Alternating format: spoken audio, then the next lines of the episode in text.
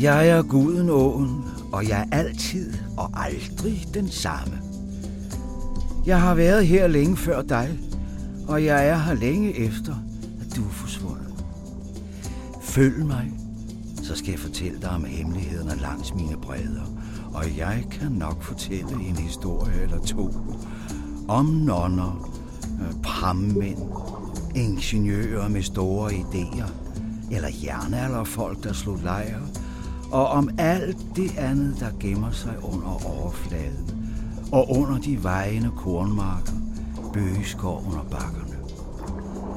Alt det vil jeg fortælle, og så vil jeg viske dig drømme i øret. De drømme, der kun kommer, når du stille flyder på vandet, lytter til min brusen, insekternes summen og dit eget hjerteslag.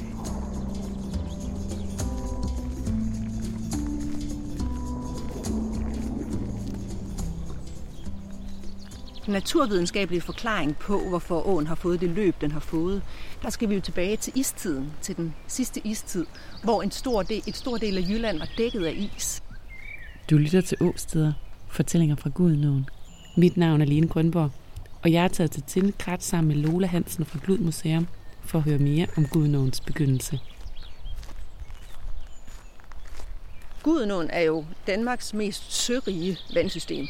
Det vil sige, at den løber her fra udspringet op til Randers Fjord og kommer igennem en hel masse søer undervejs. Jeg mener, at det er noget op mod 70 søer, den kommer igennem på sit løb igennem landet.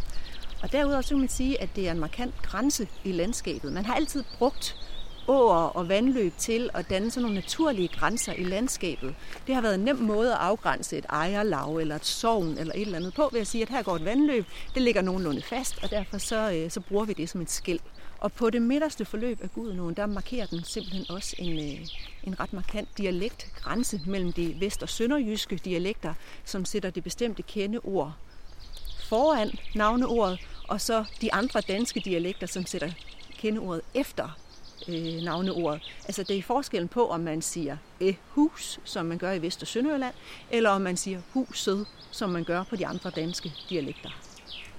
Det er alligevel lidt sjovt, at man kan spore det tilbage til Gudenåen den er i hvert fald en medvirkende grænse medvirkende til, faktor til, medvirkende faktor ja. til, at det har været et markant skæld, og at man derfor har, har hvad skal man sige, dannet nogle, nogle sproglige særtræk.